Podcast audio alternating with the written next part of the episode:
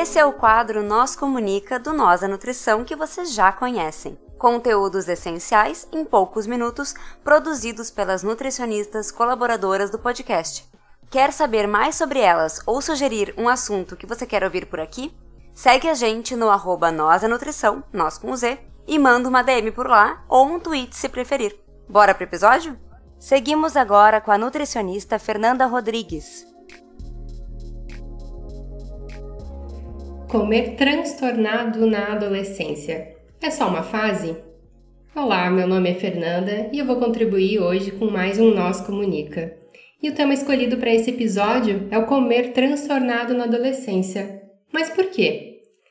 Então, eu trabalho com transtornos alimentares e também com pessoas que desejam melhorar a relação com a comida e, claro, também tenho pacientes adolescentes. E essa conversa de hoje, eu pretendo me esforçar para conversar tanto com estudantes de nutrição, nutricionistas, outros profissionais de saúde, pais e responsáveis por adolescentes. Então, sempre que eu considerar necessário, eu vou estar abrindo parênteses para explicar melhor, contextualizar e criar cenários para me fazer entender. E o motivo pelo qual eu gostaria de trazer esse tema é porque percebo muitas dúvidas dos familiares sobre o que seria um sinal de que é necessário buscar ajuda, sobre que, é, será que essas dietas e insatisfação corporal, elas são só uma fase? Elas são normais? Todo adolescente passa? Quanto, quando vira um problema? Pois é, mas antes de refletirmos sobre esse ponto, precisamos entender o que seria um comer transtornado. Bom, é um termo utilizado para caracterizar a presença de comportamentos de risco que poderiam causar um transtorno alimentar, pelos sintomas típicos como restrição alimentar, compulsão ou purgação, e aí seriam vômitos ou laxantes, ou sintomas menos claros como a omissão de refeições, fumar ou beber com o intuito de emagrecer, fazer muito exercício, ou comer em exagero e sentir-se muito mal. É claro que os transtornos alimentares eles são bem complexos, envolvem inúmeras estruturas, fatores, e falamos isso com muita qualidade num episódio inteirinho sobre isso do Papo Feito, de número sessenta e um. Então tá valendo muito a pena, depois de terminar esse episódio aqui do Nós Comunica, voltar lá no Papo Feito sessenta e um para conferir isso na íntegra. E voltando à explicação do comer transtornado, ele ocorre de maneira menos grave e frequente do que nos casos diagnosticados de, por exemplo, transtorno de compulsão alimentar, bulimia, anorexia. Então, em resumo, ele pode ser entendido como uma prática de dietas restritivas, até condições parciais de transtorno alimentar, ou seja, atitudes complexas em busca de perda de peso, porém, por enquanto, menos graves que um transtorno alimentar propriamente dito. E agora que entendemos um pouco dessas diferenças, e para que a gente possa refletir de forma mais aprofundada nesse tema, vamos tentar fazer um levantamento das principais dores que os adolescentes podem sentir. Então convido vocês a tentar mergulhar nesses pontos para acompanhar o meu raciocínio, tudo bem? Eu estava estudando para esse episódio aqui do Nós Comunica e encontrei uma palestra de uma psicóloga, e ela trouxe uma explicação importante sobre a dor de não estar conseguindo ficar bem com o seu eu interno e transferir para a insatisfação com o corpo. Porque enquanto se está ocupado olhando para o corpo, não se olha para as dores internas. Por isso que a psicoterapia, então, ela é a principal aliada nesse tratamento. É claro que quando a gente sempre fala desses assuntos de transtornos alimentares, a gente sempre vai acabar é, precisando de leituras, precisando de apoio é, multiprofissional aí com os profissionais da saúde mental. Então, por isso, enquanto nutricionistas ou enquanto na busca por tratamento, esses profissionais eles são necessários.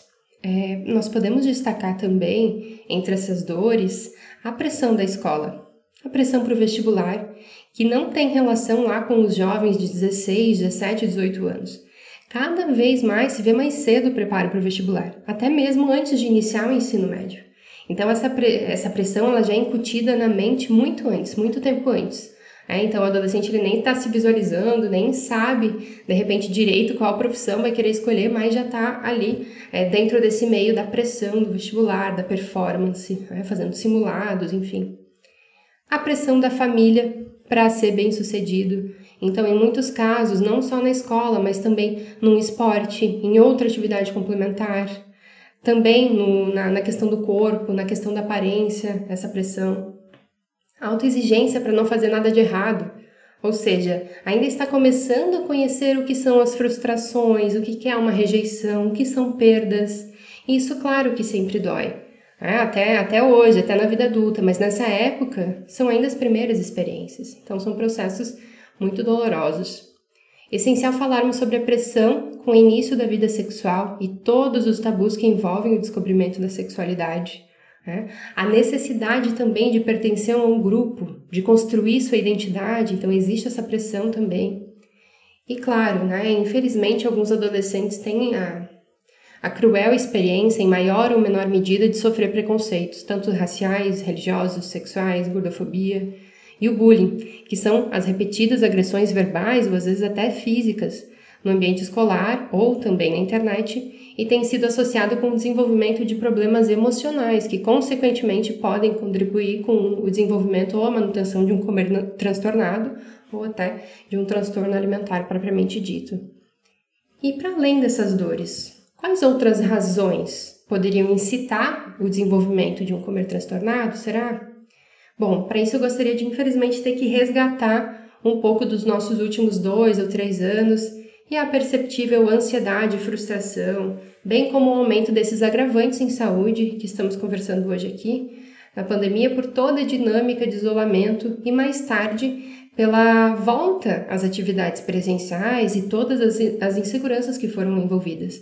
Desde voltar a ver pessoas com um novo corpo, que antes talvez era de uma criança, agora está passando pela puberdade, ou por um corpo que ganhou ou que perdeu peso, e até ter que voltar a comer em público, fazer as refeições em público, o que para muitas pessoas parece algo corriqueiro, nem chegamos a pensar nisso como um problema na nossa vida, mas para crianças e alguns adolescentes é motivo de desconforto sim. Então todo esse novo cenário também passou a ser muito desgastante. É importante também a gente é, lembrar que existem locais, meios de risco, né, que precisamos ficar atentos. É, para as pessoas que atendemos, as pessoas próximas da nossa família, filhos de amigos, enfim, é, é importante que a gente fique atento em determinados ambientes, como praticantes de esporte, adolescentes que praticam esporte. É, um exemplo que já atendi foi da, de ginástica olímpica, então já tive alguns pacientes que têm um histórico de ter feito ginástica olímpica ou estão fazendo e tiveram aí É, várias, várias questões de comer transtornado, né? Não chegaram necessariamente a receber um diagnóstico de transtorno alimentar, mas estavam num ambiente que poderia ser, digamos assim, um pouco tóxico, torná-los um pouco vulnerável a essa questão da aparência. Claro, dançarinas, bailarinas, né? E não só nesses casos, mas frequentadores de academia como um todo. Porque tem todo aquele pacote que está em torno disso, da vida fitness ali, as conversas de academia sobre dieta, suplementos, aferição de medidas, evoluções de treinos.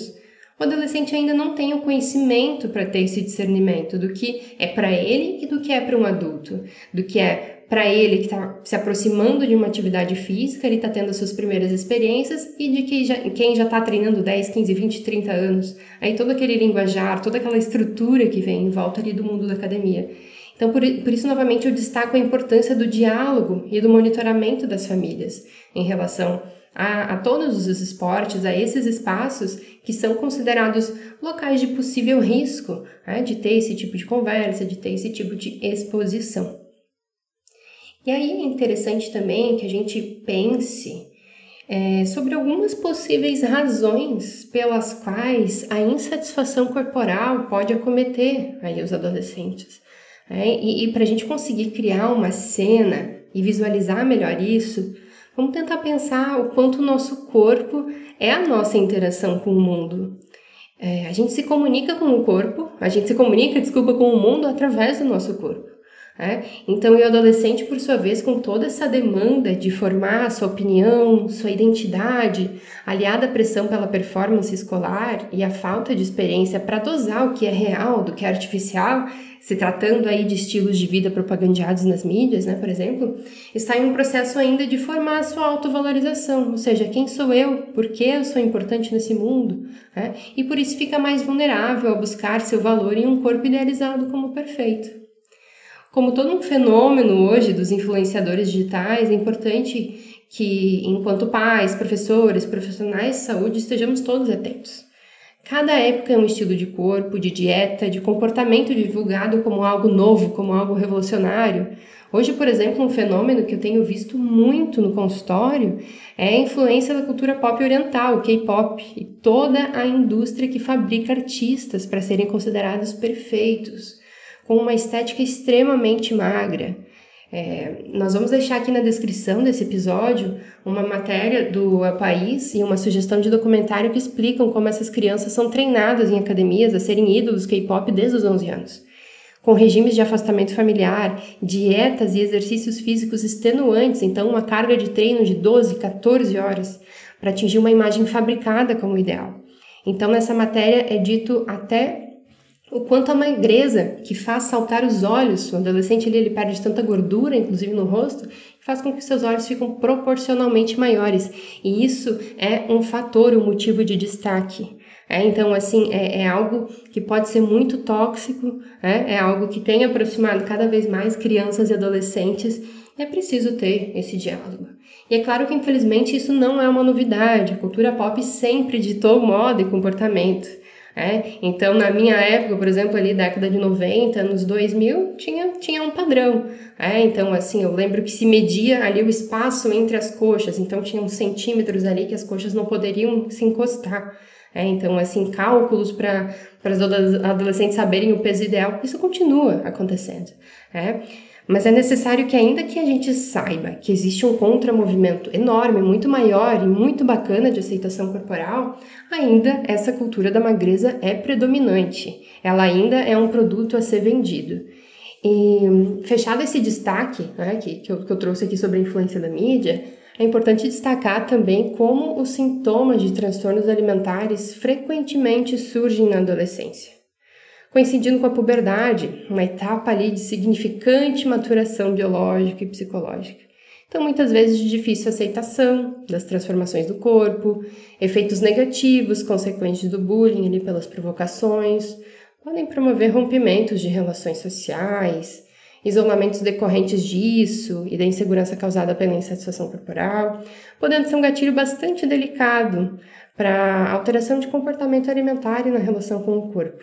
É, então, é importante a gente ver tudo que foi elencado até agora, a influência da mídia, a influência da família, da escola, da pressão, é, e, e toda essa questão da transformação corporal, né, pela puberdade e todo esse desenvolvimento biopsicossocial da, da própria idade mesmo, da própria faixa etária. E é importante também nos colocarmos no lugar e, e lembrar como que a gente era, para tentar desenvolver essa empatia. Muitos de nós fomos, e possivelmente ainda somos, ansiosos, sem paciência, é, conhecendo e aprendendo a lidar com as frustrações da vida, mais vulneráveis à influência da mídia e ao culto ao corpo perfeito, é um estilo de vida ali que na maior parte das vezes é artificial, visto em redes sociais e publicidades. Então, se isso nos afeta enquanto adultos, nos gera comparação, nos gera às vezes frustração, desconforto, é, conscientemente ou inconscientemente, né? Mas imagina para um adolescente, para uma criança que está acessando isso aí no Instagram, TikTok, Facebook o tempo todo. E agora para falar um pouquinho como que seria a questão do tratamento, é, é bem importante a gente ressaltar que o tratamento ele não é feito apenas com o adolescente, né? O tratamento ele é feito de maneira mútua, co- começar ao mesmo tempo com a família, como se relacionam com esse jovem, com o corpo e alimentação desde a infância. Então, envolver todos é essencial. Avaliar como que é a rotina dessa família, se as refeições são feitas juntos, fala-se do que durante a hora de comer. Essa família costuma fazer dieta, está fazendo tratamento aí com remédio, tratamento estético, é, o que entendem como saudável, ou seja, quais são os conhecimentos reais e crenças sobre alimentação e saúde dessa família, dessa rede de apoio, desses responsáveis. Como que é o momento da refeição?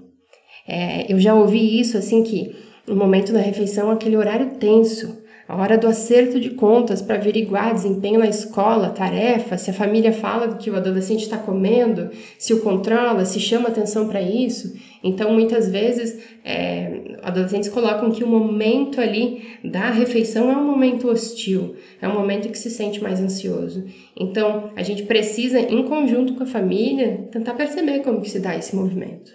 É, e aí, um, um dos grandes desafios do tratamento como um todo são os fatores mantenedores, né? Tanto como alterações endócrinas, é, distorção da imagem corporal, distorções cognitivas, práticas purgativas que dificultam o tratamento. Então, isso é um grande desafio, mas também a pressa dos adolescentes.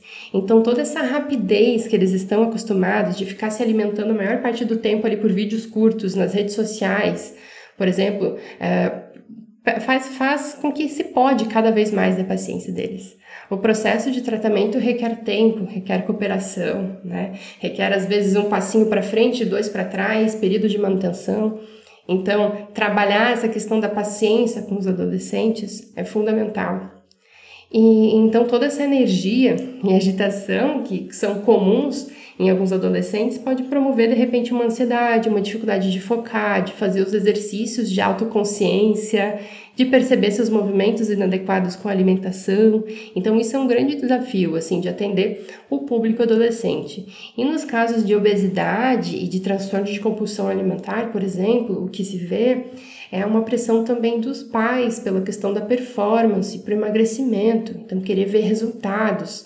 O que é muito necessário que seja debatido a evolução nesses casos, que não é necessariamente a perda de peso, mas a redução até a interrupção de comportamentos alimentares alterados, de atividades físicas ou compensatórias ou de métodos purgativos, métodos de, de planejamento, de, transtor- de compulsão alimentar, enfim. Então, assim, às vezes a espera da família, a espera do adolescente por um resultado quantitativo ali em números, pode não chegar, enquanto que o resultado que a gente precisa esperar é muito mais ali da mudança do comportamento, é, frente à comida, em relação a como se percebe, a como se vê no mundo, a como que se enxerga no próprio corpo, é. E o não diagnóstico e a prática de dietas restritivas, né, muitas vezes a família não identifica o que está acontecendo, só percebe que tem ali alguma questão alimentar, então busca ajuda com um nutricionista, e geralmente com a demanda de emagrecimento ou melhoria dos hábitos alimentares. Então, a família, por não identificar, por ser algo realmente difícil, não é culpa de ninguém não identificar, é algo desafiador. E na maior parte das vezes, o adolescente também não consegue expressar para a família, ou na consulta ali com o nutricionista na primeira vez que vai. E o que acaba acontecendo é sair com uma dieta, sair com um plano alimentar. Então, a pessoa vem É, para pedir ajuda, a família vê que tem alguma coisa de errado ali no comportamento alimentar, tá achando estranho, mas não consegue se comunicar muito com o filho, com a filha, não, que também não consegue ter esse diálogo. Às vezes vai, busca um profissional e em alguns casos pode ser o que chamamos de fator precipitante. Então, sair com uma dieta na mão pode agravar o quadro do comer transtornado ou de um transtorno alimentar. Não é por nada que existem diversas autoras da nutrição que são bem enfáticas nesse sentido, que, um trata- que falam que um tratamento nutricional equivocado por um profissional sem experiência pode ser sim um fator precipitante. Por isso, a importância de nós nutricionistas conhecermos bem o caso e também os nossos limites técnicos e encaminhar para um colega com mais experiência na área em caso de dúvidas. E a família que está buscando o tratamento também. E tentar ir atrás de um profissional que tenha essa especialidade quando há uma espécie de desconfiança nesse sentido. Então, por isso, espaços tão importantes aqui como Nós da Nutrição, Nós Comunica, que todos os quadros, eles vêm nesse sentido, né? Dessa, dessa divulgação do que existe, né? Dos cuidados que se precisa ter. Então, tanto uma divulgação científica, né? Quando, é, para a gente ter esse papel social, né? De também deixar isso cada vez mais transparente, mais acessível, esse tipo de informação, né? Ah, para quem está atendendo também pacientes, é muito é, adolescentes, perdão, é importante perceber assim, a necessidade de adaptar a linguagem, de adaptar a postura. É, não, não é assustando ou ameaçando que a gente vai conseguir colaboração no tratamento. Nem mesmo os pais, adotando uma postura mais rígida, tendo um pulso firme, né, que eu, como eu ouço muito, vai ajudar, ajudar no tratamento, né? Então, o desafio para aceitar tratar faz parte. Muitas vezes o comportamento alimentar alterado ou o transtorno alimentar já vigente são válvulas de escape, construída para lidar com muitas dores. Há já um aprendizado de como se comportar frente a esse modo de se relacionar com o corpo e a comida. Isso precisa ser dialogado, ser desconstruído. Então, não é uma tarefa simples, não é uma tarefa rápida. Né? Então, a, a, tanto o diagnóstico quanto o tratamento e a manutenção de bons comportamentos alimentares requer muita cooperação, requer tempo e muita paciência, certo? E a pergunta que intitula esse episódio, será que é só uma fase? Como podemos construir uma resposta para ela? Parece-me que se dissermos que sim, que é só uma fase, nós estaremos em primeiro lugar naturalizando o fato, que seria quase algo próprio da adolescência, ter insatisfação corporal e uma relação complexa com a comida, e em segundo lugar, estaríamos fazendo vistas grossas a um possível sinal que, se identificado no princípio, as chances de evitar um desfecho desfavorável seriam maiores. Então, qual o papel da família, dos profissionais de saúde e das escolas nesse sentido? Dialogar. Eu nunca esqueço de um professor de geografia que me chamou para fazer... para falar sobre o, o quanto as mídias sociais, quando usadas de maneira equivocada, são capazes de trazer prejuízos é, para como os adolescentes se relacionam com o corpo, com a sexualidade, com a comida. Então, ampliar espaços de diálogo, colocar temas como idealização de uma vida perfeita, que é artificial, padrões corporais que servem ao mercado e que são mentirosos, crenças alimentares que cortar grupos alimentares, como carboidratos, são as soluções para a saúde, criticar e banir, de fato, influenciadores digitais. Então, ir lá e fazer uma denúncia ali no Instagram, né? É, bloquear, né? Para que...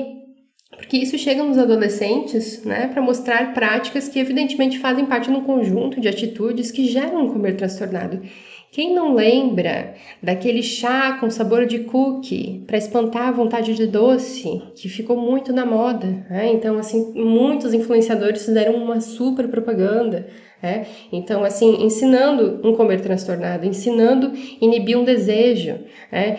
É, onde, onde o diálogo deveria ter ali, opa, por que, que essa vontade de doce, né? É, é, não é natural a tua vontade de doce? Ora, então eu tenho que... Eu tenho que driblar essa vontade de doce aqui com um chá, que é um fake, que tem um cheiro e um gosto. Então, assim, isso é, isso é uma interpretação é, difícil para um adolescente, para uma criança.